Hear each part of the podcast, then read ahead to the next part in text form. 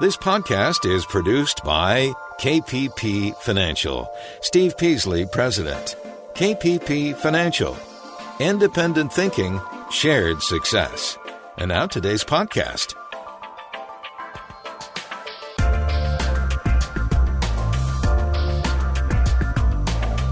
Good afternoon, everyone, and welcome to Invest Talk. This is our Wednesday, September 12th edition of Invest Talk. I'm Justin Klein, and I'm happy to be here today, filling in for Steve Peasley one last time this week. He'll be returning tomorrow, but today is always a good opportunity for me to hear from you, our listeners. And of course, I'm ready to answer your finance related investment questions on our Anytime Listener line. That is 888 99 chart. That's 888 992 4278. If you want to talk to me live, you need to give me a call in the next, uh, call it 40 minutes or so. Uh, or if you're listening after hours, you can always leave a message and we'll answer it on an upcoming show. Now, I do want to put out a quick reminder here a message for all our listeners in Northern California. Steve will be in San Jose on October 3rd. He can sit down with you and look at your portfolio and suggest ways for you to make it more efficient. So, mark the date, October 3rd. Now, there's no cost to meet with Steve, but you must register in advance through investtalk.com. Now, there was a lot going on in the market today. The dollar dipped pretty strongly. Gold fell, or sorry, gold rallied on technical support uh, as the dollar fell, and oil was hovering closer to that uh, $70 a barrel mark. And at least one prominent equity strategist is warning investors to be wary of tech stocks right now, including myself. And, and any if any of those topics have affected you or are affecting you, give me a call with your questions. Now, coming up in a few minutes for our top of the show story, I will have part two of how to get out of credit card debt. But there is, and yes, there is a roadmap, and stay with us. We're going to talk about those last three parts. But first, let's find out what is on the mind of our listeners. Here's a question that came in earlier on our Anytime listener line 888 99 chart. Hi, it's Mike. I'm calling from Portland, Oregon. Uh, I just have a question on Ford stock. What you guys think about possibly investing in it? It looks like it's dropped quite a bit and has a pretty good dividend yield. And I'm just wondering what you think about picking some of that up. Thanks.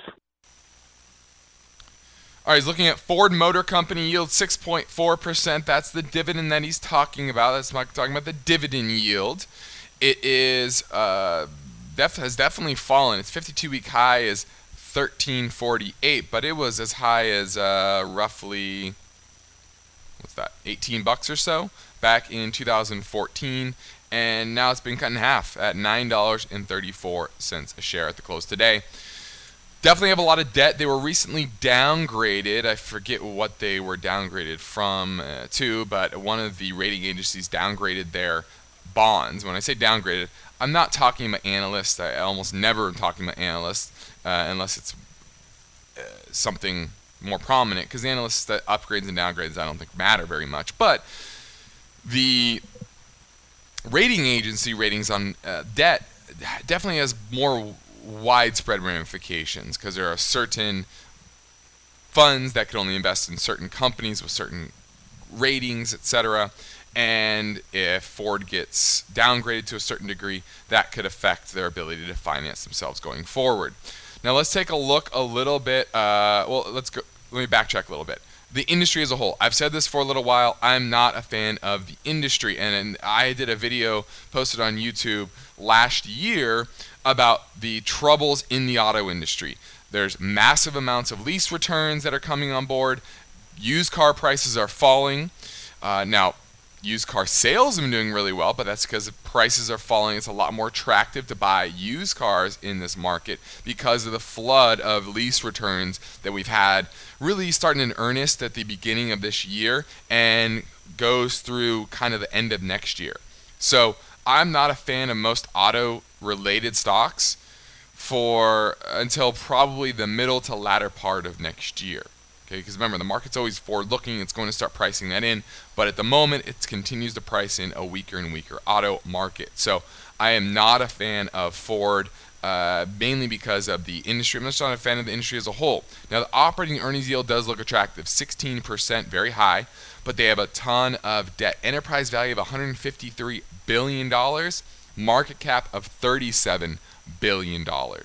Okay, so it shows that their debt to equity ratio is very high, they're very leveraged, and they're a very cyclical company in a very competitive industry. And their long-term, the return on assets is about two and a half percent. Return on equity is 20, which I like, but the return on invested capital is only 3.6 percent. Uh, so their leverage is really pushing up that return on equity, and I don't like companies that have high return on equity simply because of strong leverage and that's in a cyclical uh, industry. Not only that, but their dividend is going to be in jeopardy uh, in a recession. Uh, you know, go look back in just 2011, they made $1.51 and they really haven't made any more. This year they're supposed to make $1.36. So they're not making uh, progress in their business from a cash flow and earnings perspective. And so I do not like Ford, especially as dividend play, because that dividend is certainly not safe. Thanks for the call. 888 chart 888 4278 is how you get through and ask your question. We have about 35 minutes left for you to do that, so get your call in sooner rather than later.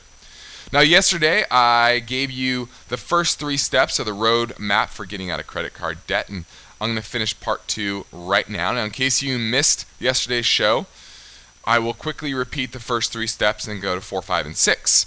Now, the first three was embrace reality, stop using all credit card debt, and set yourself up for success by basically having a budget and having a plan. Number four is slash your budget to smithereens. So it's first is set yourself up for success by understanding where you are today, and then start cutting anything that you can. Meaning, maybe you need to move to a smaller apartment uh, or a cheaper apartment. Maybe you need to move to a cheaper car. Uh, maybe you need to stop going to Starbucks. Maybe you need to eat in more versus eating out uh, more, right? So you really need to find every penny you can scrounge together to get to start paying off that credit card debt. Uh, and so you, you really need to decide what you need versus what you want and be ruthless. Remember, it's a temporary situation, and the sooner, sooner you get out of that credit card debt, the sooner you can get back to maybe not going to your old ways, but living a little bit more comfortable of a life. Number step five, decide your game plan. Okay, maybe you do some 0% APR uh, promotions to pay down your debt faster, but you want to make sure that you get that balance paid off in that time frame of that 0%. Okay, so if your score, uh, if your credit score isn't high enough for a balance transfer credit card, then consider getting a debt consolidation loan or just choosing a debt reduction strategy on your own. Number six, don't obsess about your credit score. Every month your balance gets smaller, your score will go higher, but it's not going to be fixed overnight. Okay, and in, one of the biggest factors in your FICO score is your utilization of your debt in relation to your total debt uh, limit outstanding. Okay, now, I hope this information is helpful for some of you. Hopefully, a lot of you do not have credit card debt, most of you, hopefully. And managing your portfolio is far more complex than paying down your credit card debt. But for many of you, that's the start. And even if you don't have it today, uh, you may find yourself in that situation, or a friend or a family member in that situation. Now, if you need assistance with your investment portfolio, or you are just planning to start one and realize you'll need and investment strategy guidance, please feel free to reach out to myself and Steve. You can call our Dana Point office at, at 888 sorry 800-557-5461. That is our KPP Financial home office in Dana Point, California. Now, this is Invest Talk. I'm Justin Klein, and I invite you to subscribe to our Invest Talk podcast on iTunes, Spotify, or Google Play. Then please rate and review. Your comments allow us to improve our Invest Talk programming.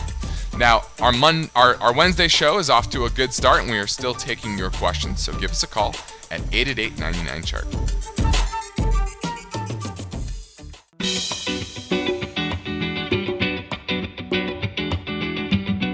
Thanks for listening to Invest Talk. It's hard to believe, but September is almost half over. Here's a constructive idea. If you can find a few minutes to invest in learning how to improve your portfolio's performance, head over to investtalk.com. Read about the many strategic investing programs offered to clients of KPP Financial. And be sure to take the Riskalyze Risk Questionnaire. For now, Justin's here, the phone lines are open, and he's taking your questions. 888 99 Chart.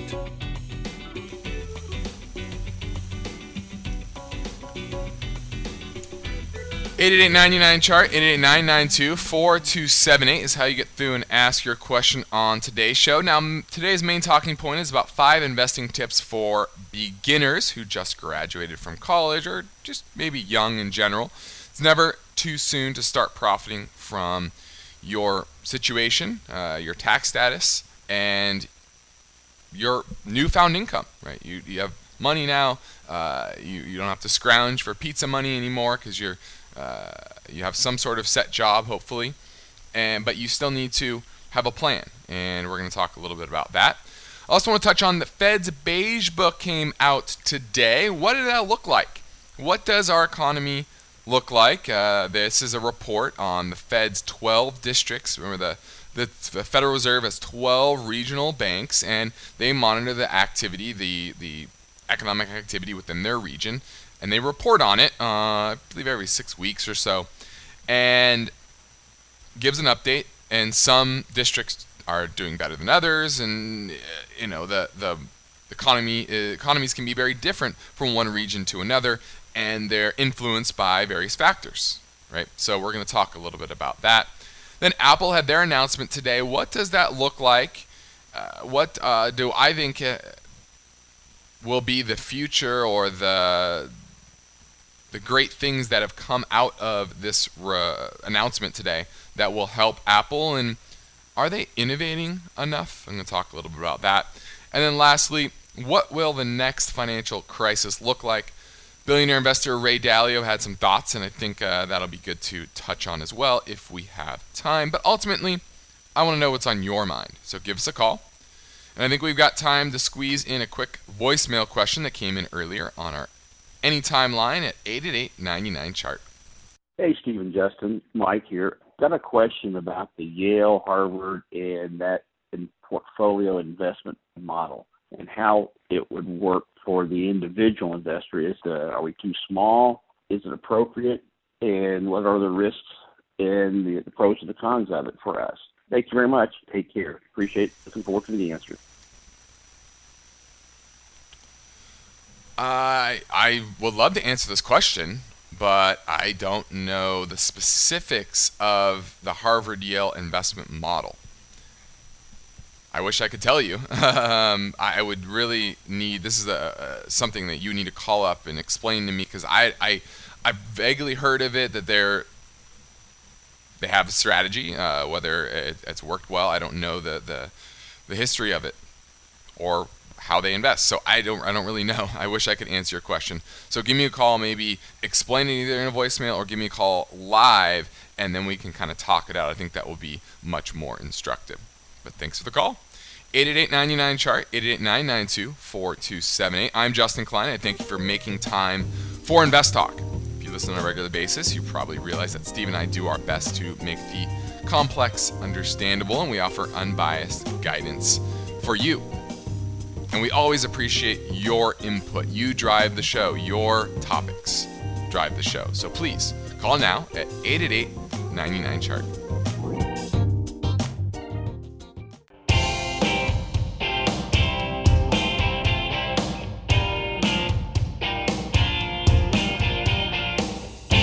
The KPP Premium newsletter packs a lot of market news, process explanations, and even stock tips into a concise summary every Friday. You can subscribe at investtalk.com. $9 per month. Subscribe now and beat the coming October price increase. You are listening to Invest Talk. Have you got a question for Justin? He's here, and the lines are open. 888 99 Chart.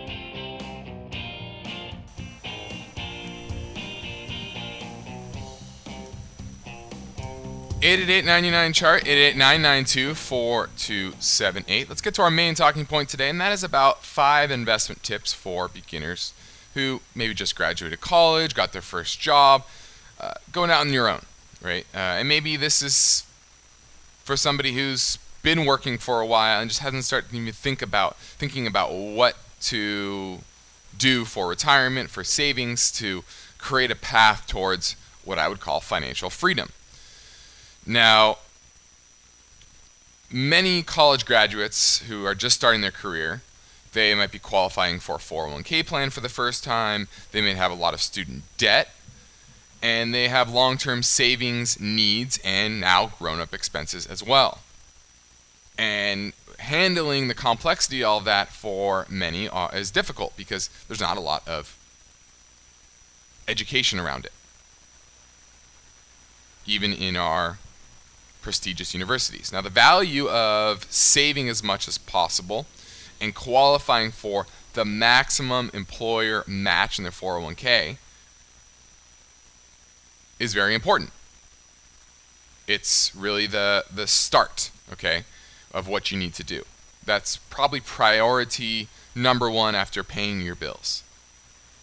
Then you need to start thinking about building an emergency fund. So that you aren't living paycheck to paycheck. And then you need to lean on equities and be consistently allocating your money to the markets, the stock market. Now, you need to have the proper risk tolerance for that and understand that. And you need to start getting a handle on your emotions and money is emotional. Investing is emotional. So you need to create a plan around investing in the market. But the first thing you need to learn is to not follow the herd. Not follow the herd mentality.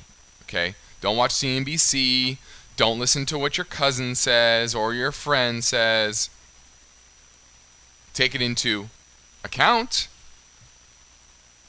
but never make an investment decision based on one factor. And obviously, you need to diversify, and maybe even diversify beyond just public equities, right? And don't just invest in tech stocks just because you love them and you understand them. Have utilities, have income producing assets that are maybe uncorrelated with the broad market and the broad economy.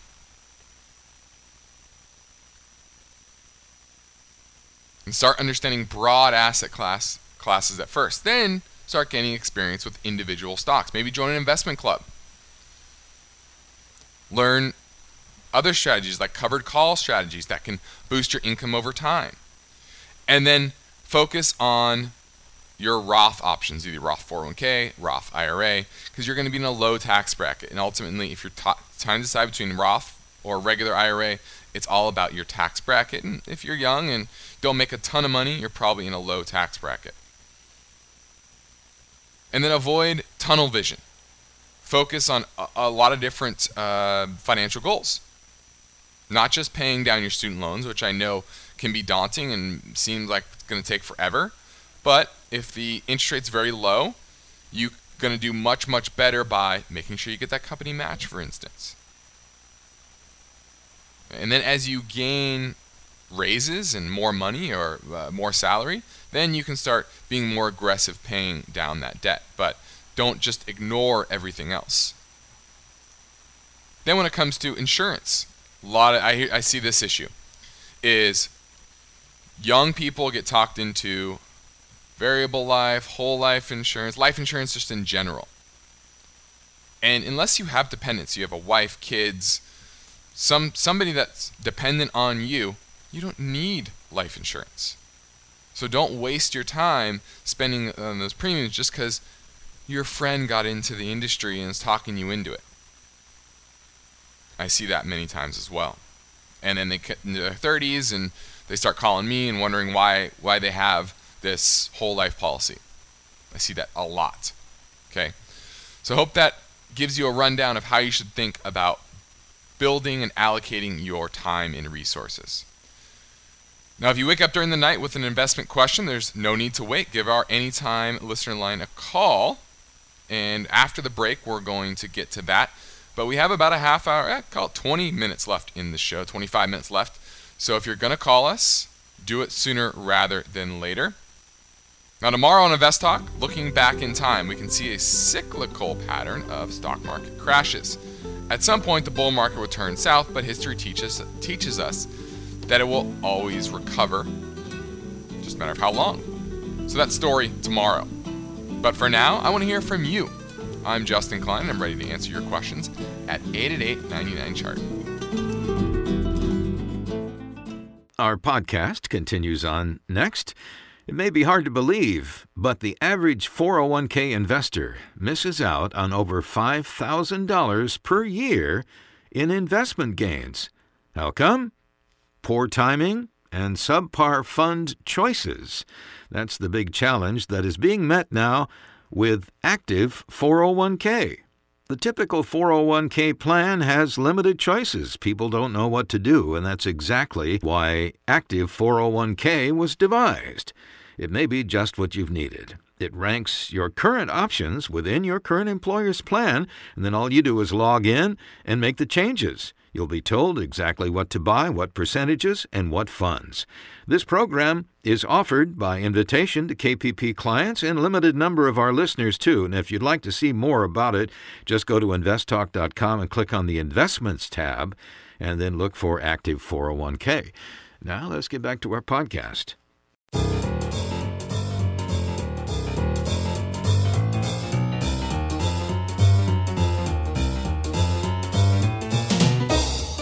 This is Invest Talk.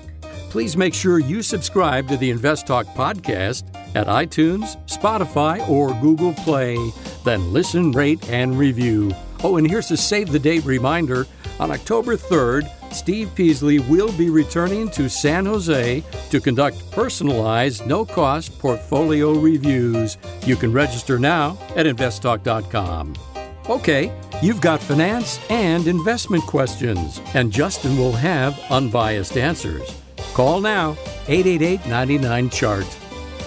Hi, Steve. Hi, Justin. This is Jeff out in Indiana. I really appreciate the show, guys. And uh, I just had a quick question for you. I thought about uh, making a change in my portfolio. I did have the stock uh, symbol BT. There hasn't been a whole lot positive information coming out about it recently, and I had thought about maybe closing that position and jumping on Facebook since they dropped down to the uh, you know mid 170s. So just wanted to know what you guys thought about that possible move. I appreciate all the information. I look forward to hearing your answer. Bye bye. Put simply, I hate that move. Uh, I hate. I don't like Facebook at all right now. I, like I said yesterday on the show, uh, this is it's a company that uh, I think is under stress, uh, and I don't think that stress is going to change uh, anytime soon. And I think it's only going to get worse, uh, to be frank. And BT Group, that's what he's owning, is BT. It's a, it's a telecom. It's a UK telecom company. They provide local exchange, wireless, broadband, internet, TV, and networked IT services. $14 billion company out of the UK, like I said. Revenues are flat year over year. Earnings were down 11% last quarter, and uh, you know, the, I think the most of the most of the problems are behind them. Uh, you have Brexit. One of the big reasons for the sell-off. Strong dollar, another reason for the sell-off.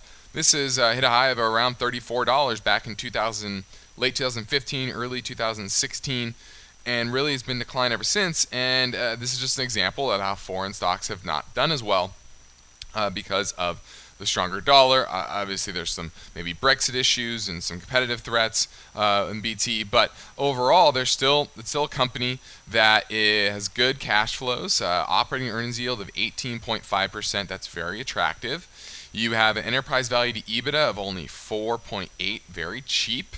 You have a return on equity about 24%.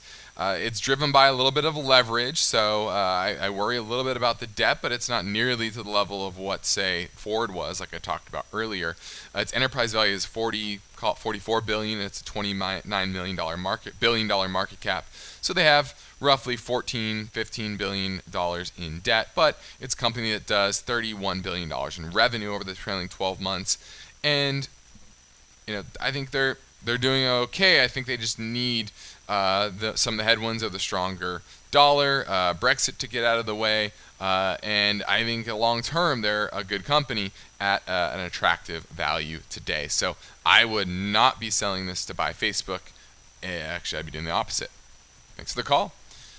888 chart 888-992-4278 about 15 20 minutes left in the show so get your call in now let's talk a little bit about the beige book and for everybody out there if you don't know what the beige book is this is a report that came comes out every six weeks or so from the federal reserve and they this is a report from their 12 fed districts about the local economy there and certainly the group of 12 districts make up our whole economy as a country.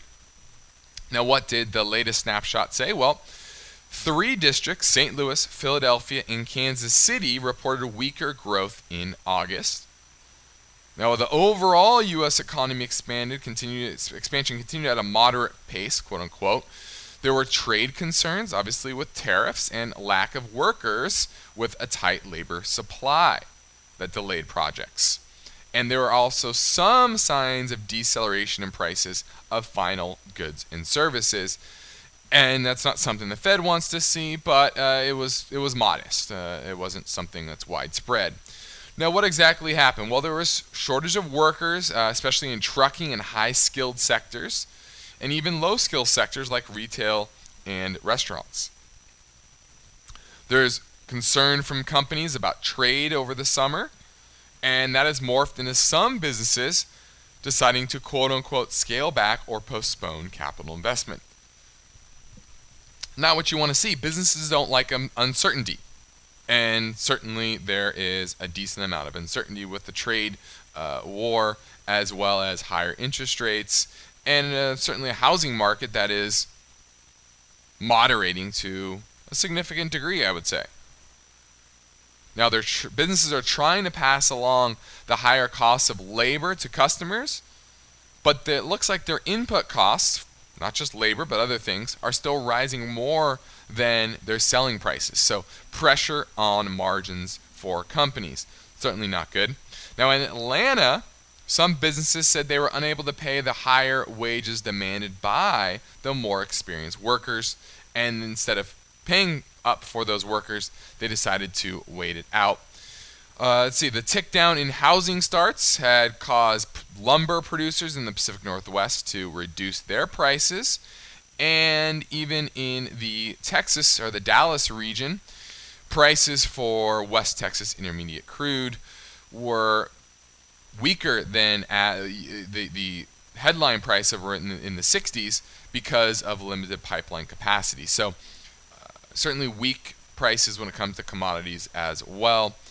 And if the weakness that they saw in the three region kind of expands into the latter part of the year, I could see that the Fed's rate hike in December will maybe be more of a pause as opposed to a continuation like they are going to do later this month. So that's kind of the overview of our uh, economy over the past six weeks or so.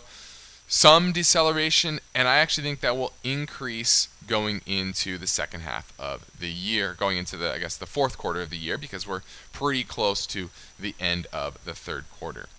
So that was a good overview of what the Beige Book said today.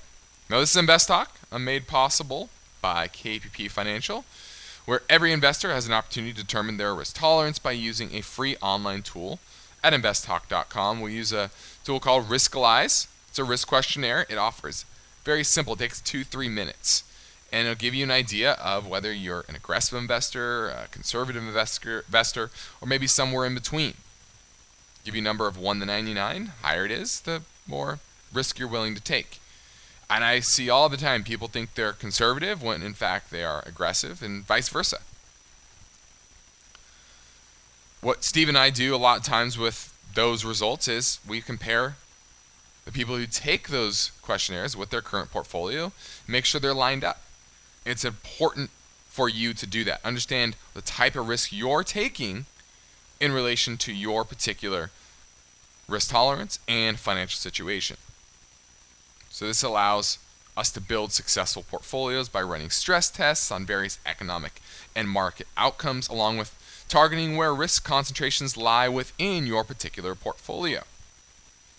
It's very valuable. We use it all the time to help clients make better decisions. So go there, take the quiz, and maybe we can help you out. Now get your calls in now.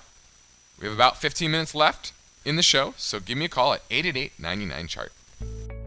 This is Invest Talk, made possible by KPP Financial where each Friday, subscribers to the KPP Premium newsletter receive a concise and highly informative summary of the week's financial and investment news. It's sent directly to their inbox. It really does give you a week that was roundup in a quick read. It also offers a look ahead and various process and term explanations that will be interesting to every investor. So you should be thinking about subscribing. The cost now through September is only $9 per month. And if you act now, you'll stay ahead of the coming October price increase. Remember, you'll get targeted value formatted for fast consumption when you become a KPP Premium newsletter subscriber at investtalk.com. The InvestTalk radio and podcast continues now the phone lines are open. Justin's here, and he's ready for your questions. 888 99 Chart.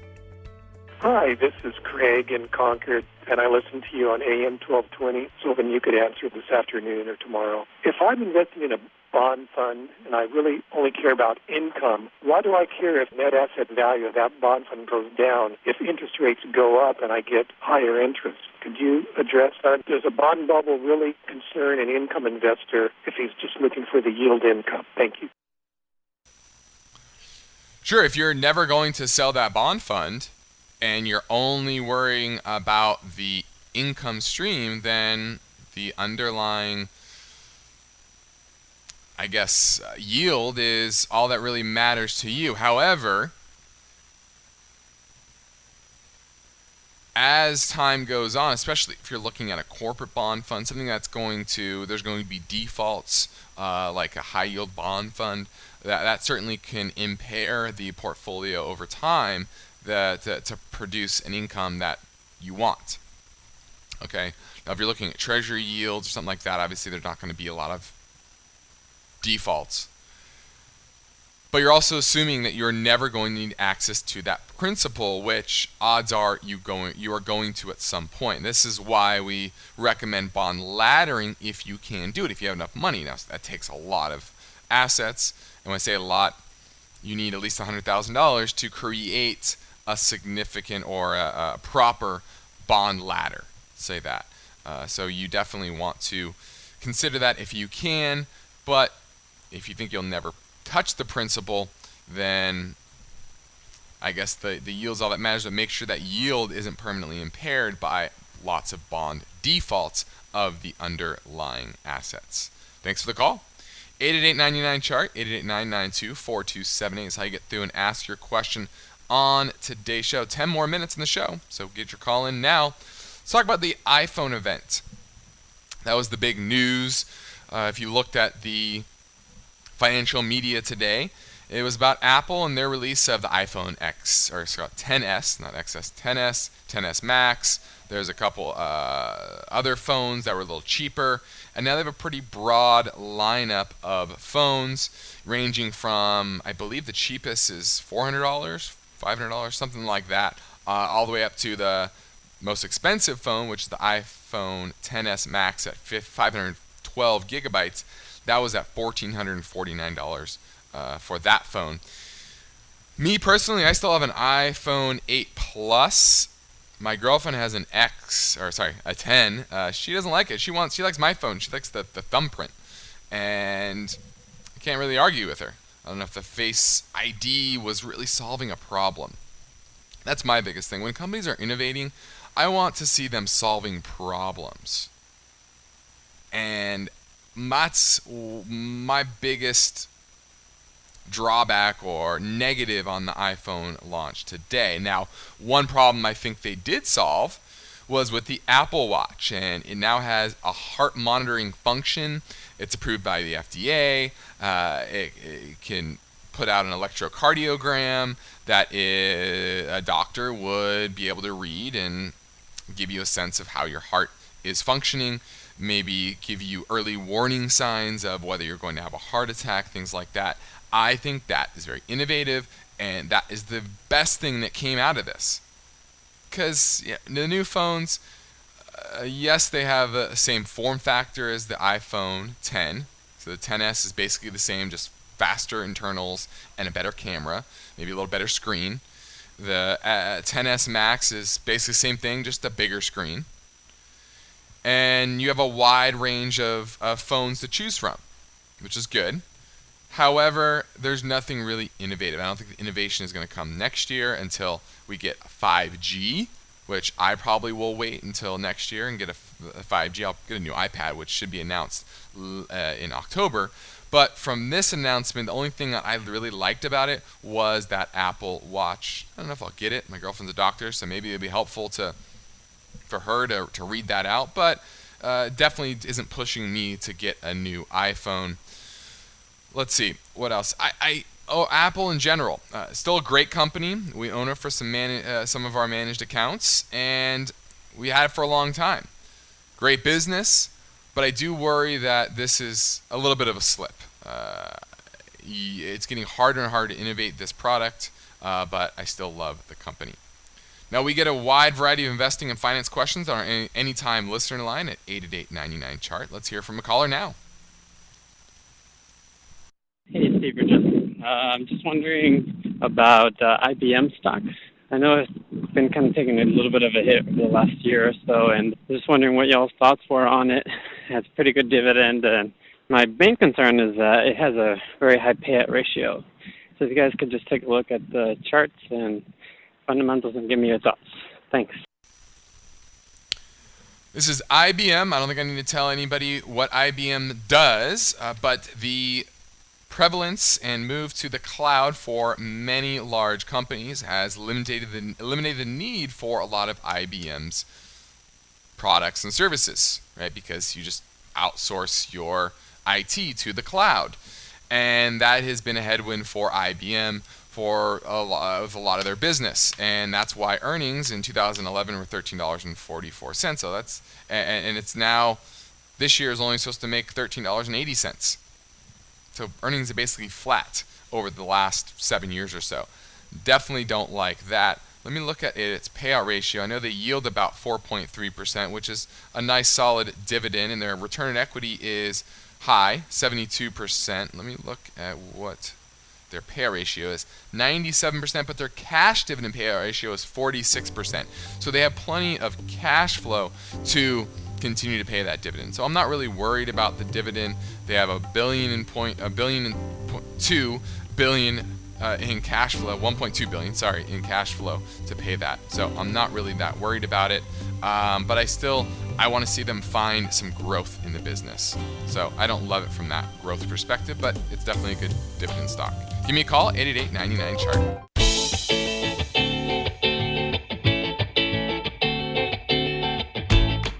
On the next Invest Talk, looking back in time, we can see a cyclical pattern of stock market crashes.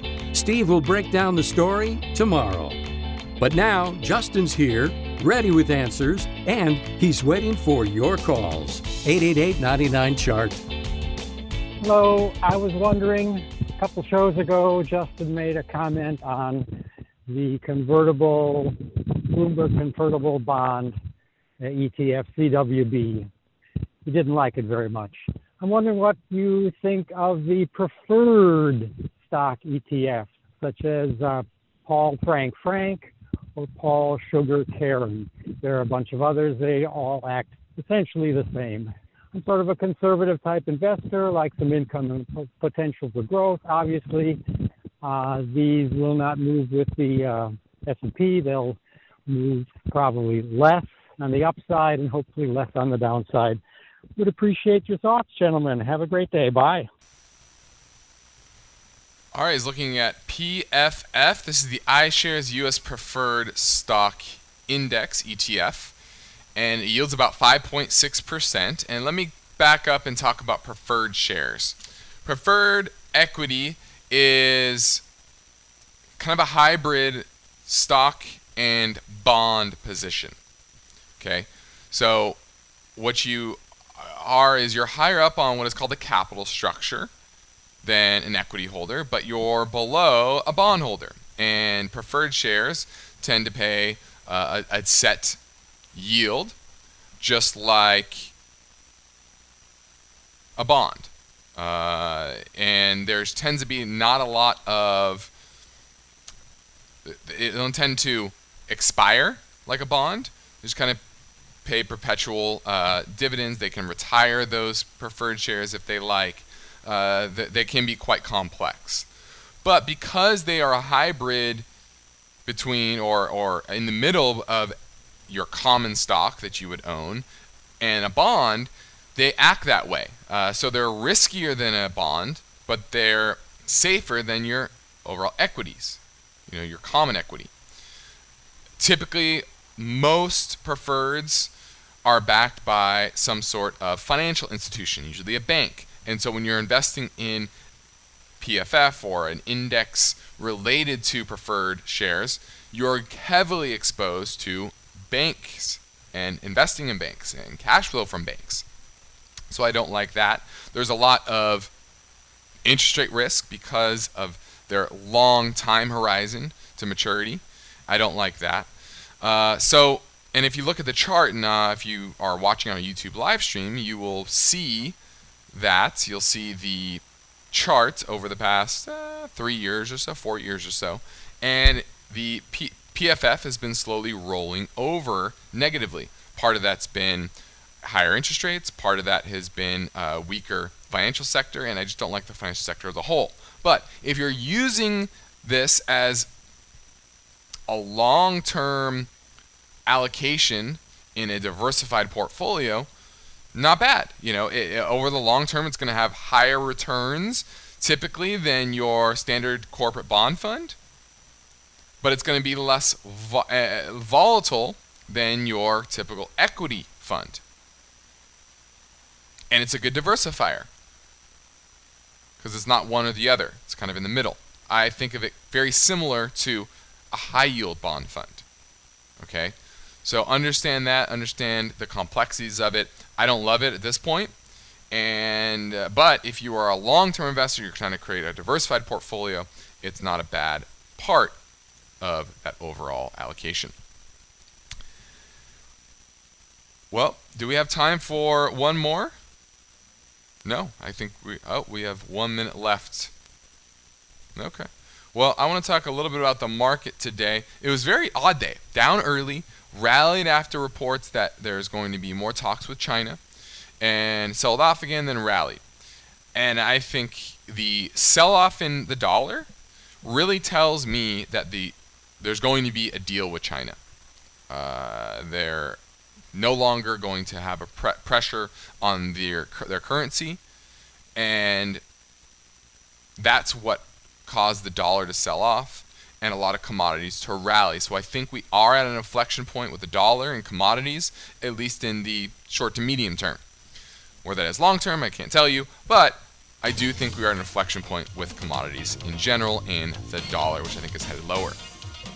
That's it for Wednesday, another Invest Talk radio show made better by your questions.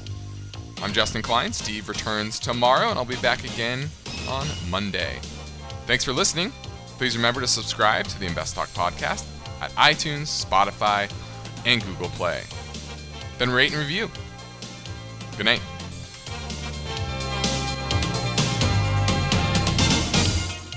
Because of the nature of the interactive dialogue inherent in the format of this program, it's important for the listener to understand that not all comments made will apply to them specifically. Nothing said shall be taken to be investment advice, or shall statements on this program be considered an offer to buy or sell securities. Such advice is rendered solely on an individual basis and at times will require that the investor review a prospectus before investing. Invest Talk is a copyrighted program of Klein Pavlis Peasley Financial, a registered investment advisor, which retains all rights. For more information regarding KPP's investment advisors, call 1 800 557 5461. Steve Peasley is president and Justin Klein, chief executive officer of Klein Pavlis Peasley Financial. And they thank you for listening and welcome your comments or questions on our 24 hour listening line at 888 99 Chart.